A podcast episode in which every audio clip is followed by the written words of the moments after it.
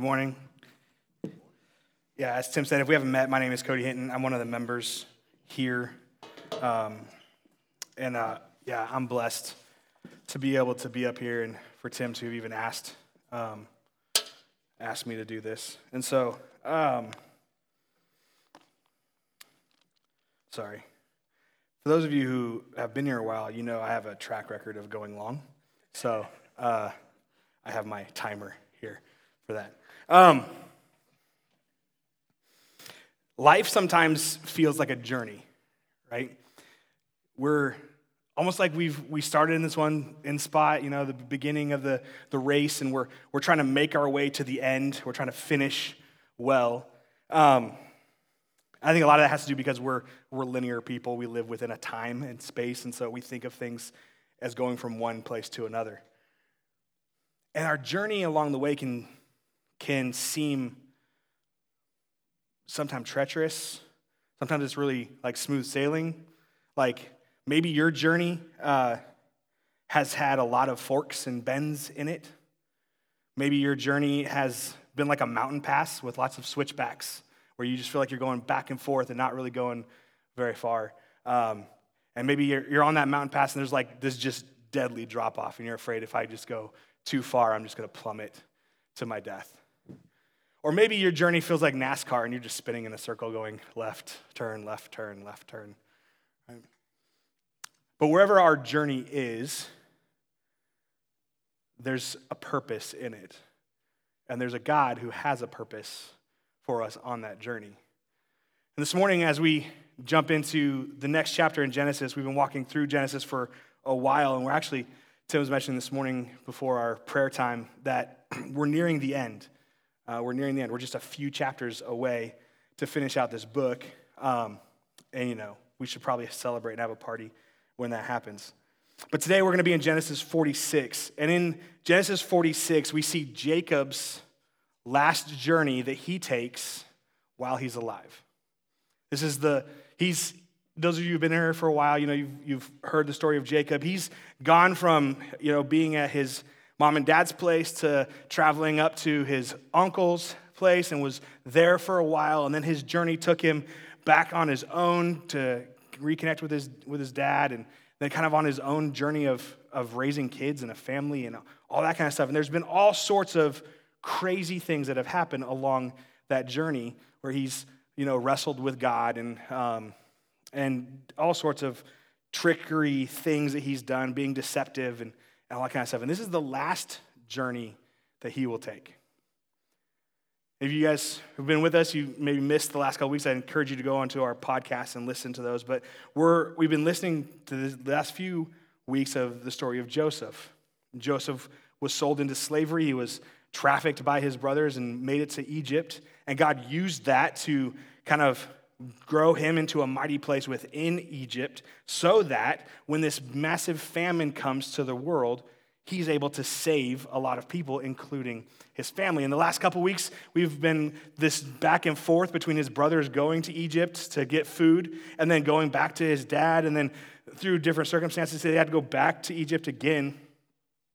we're finally at the part where Joseph has revealed himself to his brothers, and he sent them back and said, Hey, please bring dad here with you. I want to see dad again.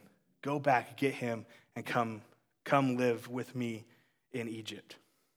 So that's where we're at. We're in Genesis 46. You guys want to open your Bibles or turn there. If you don't have a Bible, we have some over there on the table. You're welcome to take that with you, or we'll also have it on the screen. But before we, uh, we dive into that, I'm going to pray for us. Father God, this morning I um, admittedly uh, feeling a little foggy, feeling a little fatigued. So God, I just ask that you would you would do a mighty thing, and that you would um, move in this place, and that you would uh, work through this passage um, in spite of us. God, would you do a great thing this morning, and would you help us to see the truth that you want us to see through these verses today. God, we ask that you would be glorified. In Christ's beautiful name, amen. Okay, but before we jump into 46, we're actually going to go back a few verses in 45. So 45, 25, it says this. They went out of Egypt, they is the brothers, and came to the land of Canaan of their father Jacob. And they told him, Joseph is still alive. And he is ruler of all the land of Egypt, and his heart became numb. His heart, meaning Jacob's, Jacob's heart. So if you remember, the brothers had sold Joseph into slavery and then told their dad that they, he had been killed. So for 20 some years, Jacob has believed that his son from his favorite wife, so like uh, even essentially his favorite son, we read in the scripture, has been killed and has been gone. And now his brothers have to return back to him and say, Hey, dad, you remember that thing 20 years ago? Yeah, we lied. We, we, we lied. So they've got to kind of eat a little crow and confess that they, they messed up. But it says his heart was numb. Just imagine, like, he's hearing this and, like, why are you guys messing with me? Why are you guys having to torture me like this?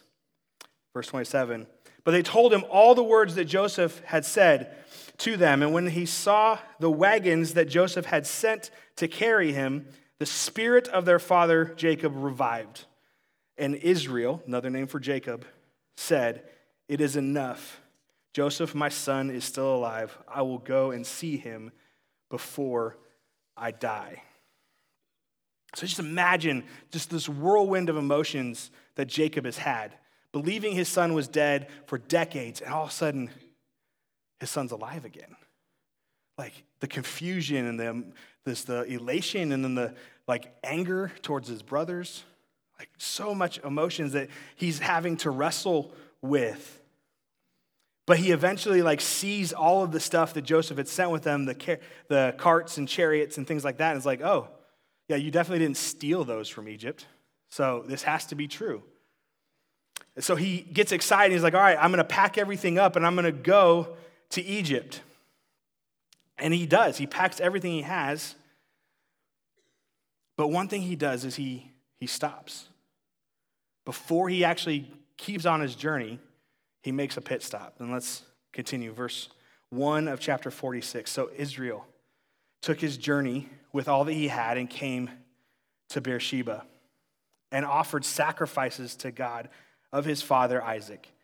And God spoke to Israel in visions uh, of the night and said, Jacob, Jacob.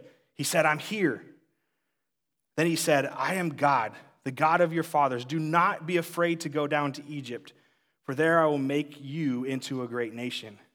I myself will go down with you to Egypt, and I will also bring you up again. Joseph's hand shall close your eyes. This is a little bit of, you know, telling, hey, you're going to be there until you die. But God essentially, Jacob goes to Beersheba and he, he goes and there's already an altar there. If you remember back, there was an altar created there by Abraham. And then Isaac had sacrificed there. And it's a pretty famous or familiar place for us, this Beersheba. And it's on the way from where Jacob was living to Egypt. So he stops on his journey and he sacrifices and he, he wants to make sure that God is with him, which, given Jacob's track record, is kind of a unique thing. Jacob tended to kind of let his emotions dictate his decisions. He kind of allowed his, his desires to tell him what to do. If you remember back when he was stealing birthrights and, and blessings and all that kind of stuff. But Jacob stops. I think in his old age, he's realized hey, I can't really do any of this stuff unless I know that God is with me. Jacob is also very aware of the history that Egypt has with his family. Abraham went there twice, and both times didn't turn out very well. Isaac tried to go to Egypt, but God told him not to. So there's this sense in the back of Jacob's mind of like, hey, maybe I should, I should really see if God's going with me or not. And so he stops, and God very clearly says, I'm going to go with you. I'm going to be there. I'm going to actually make you into a great nation. And then you guys remember, these are, this is the same promise that God made to Abraham and the same promise he made to Isaac. It's this continuing covenant that we see where God is like, I'm going to make a great people out of your descendants. and through you, I'm going to bless the entire world. And so God reassures Jacob again hey, that promise I made to your grandpa and to your dad, I'm going to continue and I'm going to fulfill that through you in Egypt. I'm going to make you a great nation. I'm going to bless you. I think the question that we need to ask ourselves is how often on our journey do we allow our emotions or our desires to dictate our choices?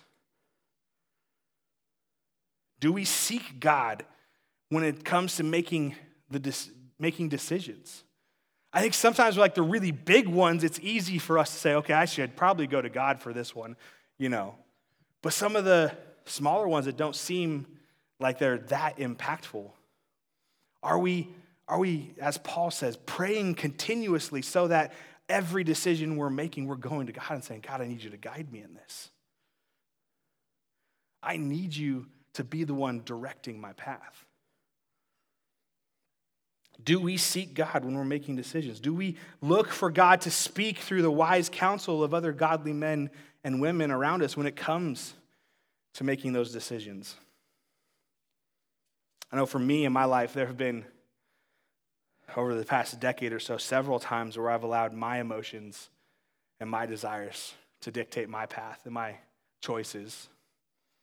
Those of you who, are, who know me are aware that uh, my wife and I were church planters for a while, for the last decade or so. And most, I would admit, most of the choices during that time were not based on what I felt God really was guiding us to or leading us in. Admittedly, and to my shame, I would say most of my decisions during that, that time were based on my desire and my want to be this rock star church planter. I wanted to be like the best. I wanted to be famous in the church circles in which I walked, right? And that's what dictated, that's kind of what led all of the things that I, I did and the choices that I made. And again, to my shame, like I think a lot of that had to is a reason why it didn't necessarily work out the way I was hoping it would work out. I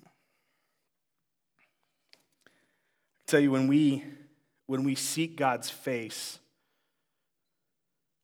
it doesn't necessarily mean that what we're going to do is going to be perfect or successful. But I guarantee you, our joy and our peace will increase.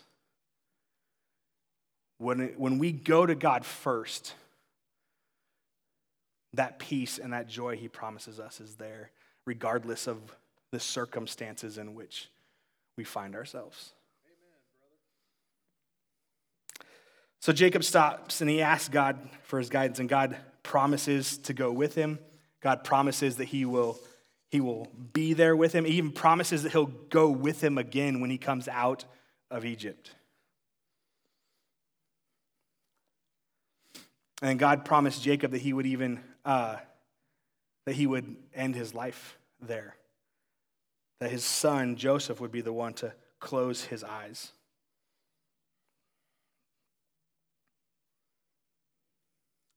So, having received this promise and this guidance from God, Jacob continues on his journey.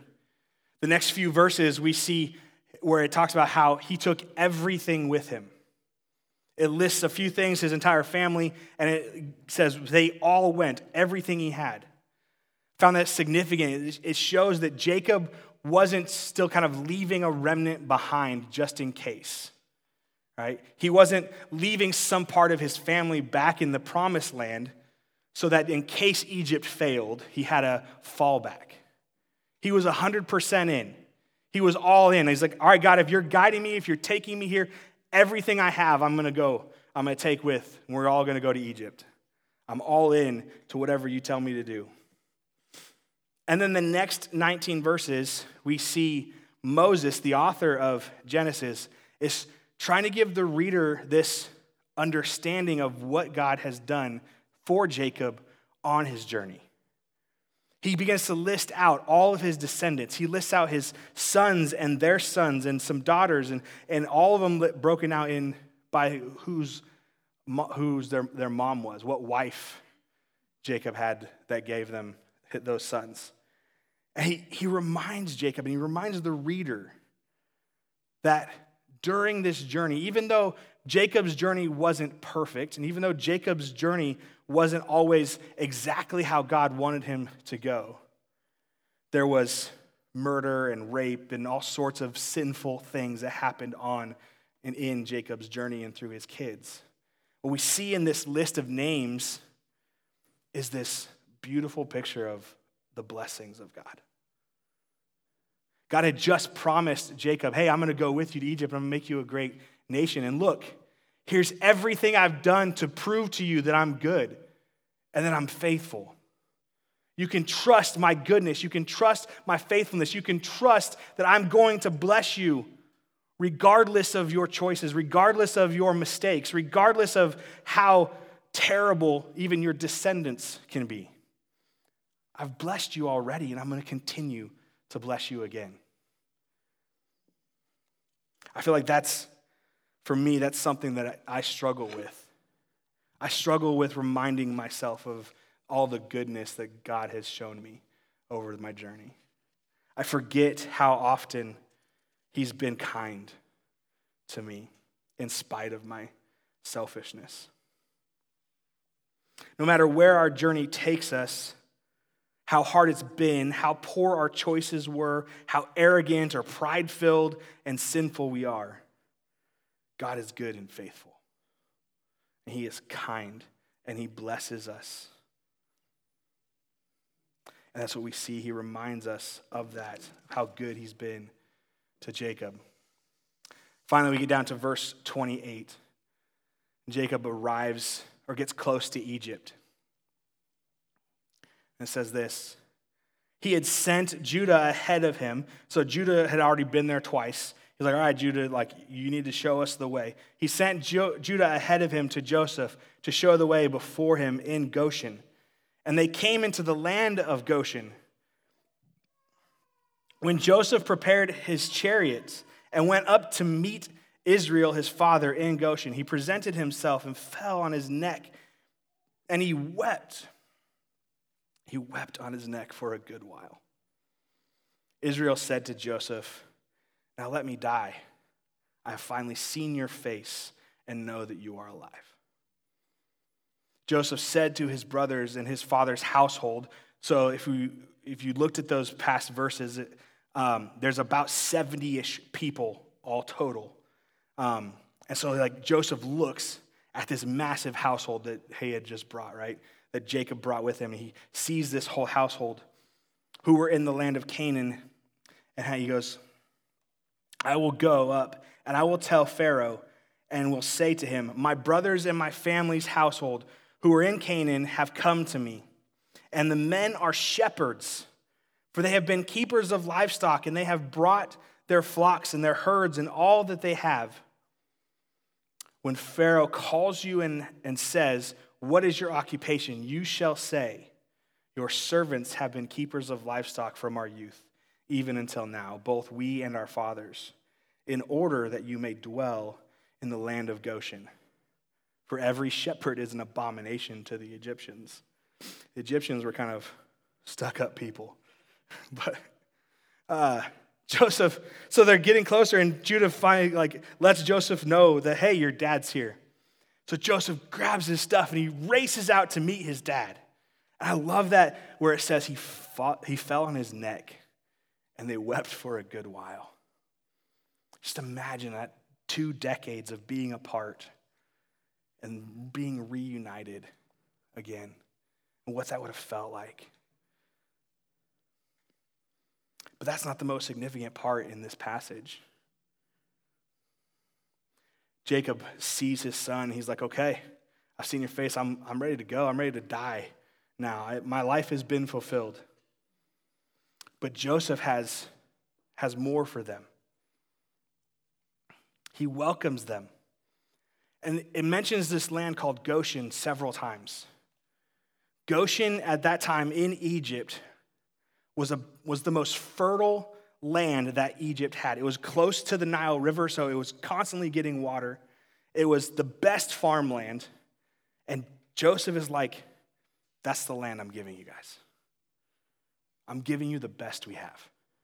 And I want you there. So, like, if anyone asks why you get the best land, you got to tell them it's because you're farmers. You've been caring for, caring for livestock your entire life. That's why you get this land, because you're going to continue to care for our livestock. Joseph comes out and he, he, he hugs his dad and he entreats them and he welcomes them in and provides for them all of this land and all of this means of living while they're here in Egypt. He even provides their identity for them. So that if even Pharaoh were to ask, he goes, Hey, you tell Pharaoh this is who you are. Over the last few chapters, you guys have been here uh, for the last few weeks. We've seen Joseph in the beginning of his life as this kind of picture of how to suffer well, right? how to be in the pit and still be faithful and still trust God in His goodness. And the last couple chapters, we've seen this transition where he goes from being this man of suffering and sorrow to now he's more of a savior. The last couple chapters, is, if you missed the Christmas Eve service, and we talked about how Joseph was like providing and salvation for his family. And that's what we kind of see. We see this, this transition of Joseph being this savior figure for his family. And I think that's the picture that we're supposed to see too.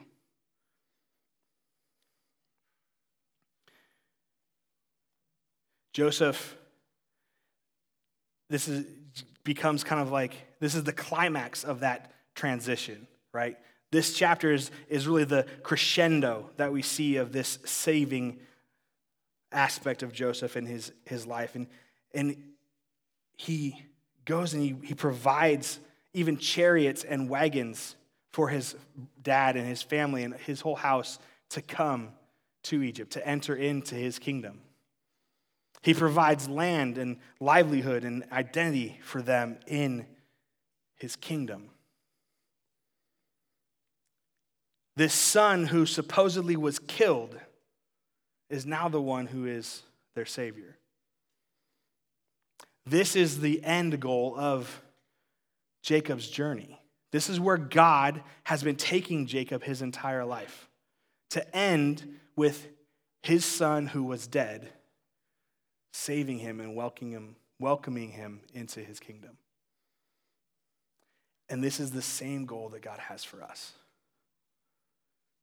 our journey, where, no matter where it started, where it's taken us, God wants it all to end in the same place in his kingdom. He's inviting us in, he's inviting us to join him in that kingdom. And that's where he wants us. He wants you. Jesus, the son who was killed, has created the means of our salvation from spiritual famine and death. He has provided the way for us to journey from the kingdom of darkness into this kingdom of light. Not only has he provided the way, but the Bible tells us that he, Jesus he mentions that he is preparing a place for us in that kingdom. And he's given us a new identity. The Bible tells us that before putting our faith and trust and hope in Jesus, we are identified as children of wrath and enemies of God. That's who we are. That's our identity. Broken, black hearted, sinful people. And Jesus, the Son who came down to earth and was killed for us, invites us into his kingdom and says, Ah, you're no longer enemies of God. You're no longer children of wrath, but you're mine. You're mine. You're God's adopted sons and daughters. You are heirs to the kingdom with me. He provides us this new identity. And so, just as The goal for Jacob was always to end in the kingdom of his son. The goal God has for us is to end in the kingdom of his son. Jesus has made that through his that made the way for us to enter his kingdom through his life, his death, and his resurrection. And he doesn't want us to just enter that kingdom in some future date when our journey ends at the end of our days. He wants us to enter that kingdom now. He's inviting us in to that kingdom now. While it's this not necessarily a perfect kingdom here yet, it will be. But he's inviting us to be a part of it now. It's this, this longing and waiting for the final fulfillment. But while we're here, we can still glimpse that kingdom. We can still be part of that kingdom. We can be in with Jesus and have that relationship with him that he will eventually have in his presence. So he's asking us, he's inviting us, he's welcoming us, welcoming us into that kingdom now, not just for some future glory. So the question I have as we've looked at this journey of Jacob, we've looked at the, the end of this man's life. Where are you on your journey? Is there a place maybe where you failed to seek God?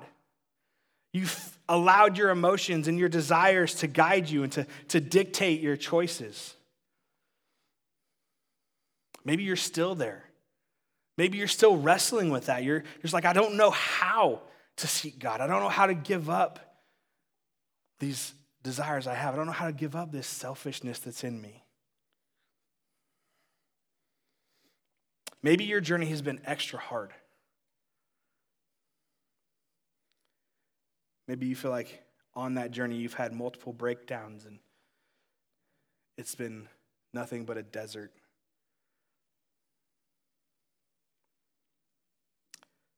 Maybe as you're thinking on your journey, you need to be reminded of the good gifts that God has given you. We need, we need to be reminded of his faithfulness and his goodness to us in spite of being in the desert or in spite of whatever it is we've found ourselves in. Maybe you're here and you're not sure where your journey is taking you. Maybe you're, you're, you know where you've started and you, and you can look back and see where you've come, but at the end, you don't know. The end for you is, is obscure. You don't know if it's going to take you to the kingdom of God. This morning, you can. You can know that for sure. You, if you come to Jesus, if you put your faith in Him, you can know for sure that your journey will end in that kingdom in his presence, with him draped over your neck, weeping for your soul. Wherever you are on your journey, wherever, whatever you're thinking about, whatever you're unsure about, the solution is to go to Jesus. To go to Jesus. He is the solution for every one of those questions. So I'm going to pray for us and then we'll get ready for communion. Father God, I, I thank you. Thank you for your goodness and kindness this morning. I thank you that I thank you that you are doing something in spite of whatever we have going on, in spite of fatigue, in spite of sickness, in spite of all that stuff. God, you are moving and you are working. And, and God, I pray wherever we are this morning, wherever we find ourselves, would we find ourselves coming to you? God, we love you and praise you. Amen. One of the ways that we remind ourselves of the goodness and faithfulness of God is through the Lord's Supper. Part of our journey that God wants for us is to commune with Him. He wants us to be in relationship with Him along that journey, and, and He's given us several ways to do that. And one of those ways is what Jesus established with His disciples, and we call the, the Lord's Supper or the communion table. He's given this to His church to remind ourselves of all that He did for us and to remind ourselves of His goodness, His faithfulness, that He can be trusted on our journey, and that He's the one who provides the way for us. So while He gave this to the church, He, he gave us also with a few warnings to not come too hastily to the table. He wants us to to commune with Him before we commune at the table. He wants us to check our hearts and, and make sure that we're right with each other and right with Him. So, if this morning, if you, if you need to go to Jesus, I encourage all of you to do that. Go to Him, spend some time with Him, and then you can come up here to the table. I don't know who's serving today. Maybe you're not sure where you're at with Jesus. Maybe you don't know exactly. You wouldn't have any kind of way to describe maybe your connection with him. If that's you this morning, I ask you to like ask him to show himself to you. Make himself real to you this morning. Go to him. If you're not sure where your journey is going to take you, if your journey takes you to the kingdom, go to him this morning. And then for the rest of us, let's go to Jesus. And then when we're done with him, that sounds bad. When we're done communing with him in that way, let us come to the table. We'll, we'll go down the center aisle. Uh, you can go either side, hold out your hand. They will serve you the bread. There is wine or juice. Obey your conscience there. And then return to your seats, and we will all uh, partake together.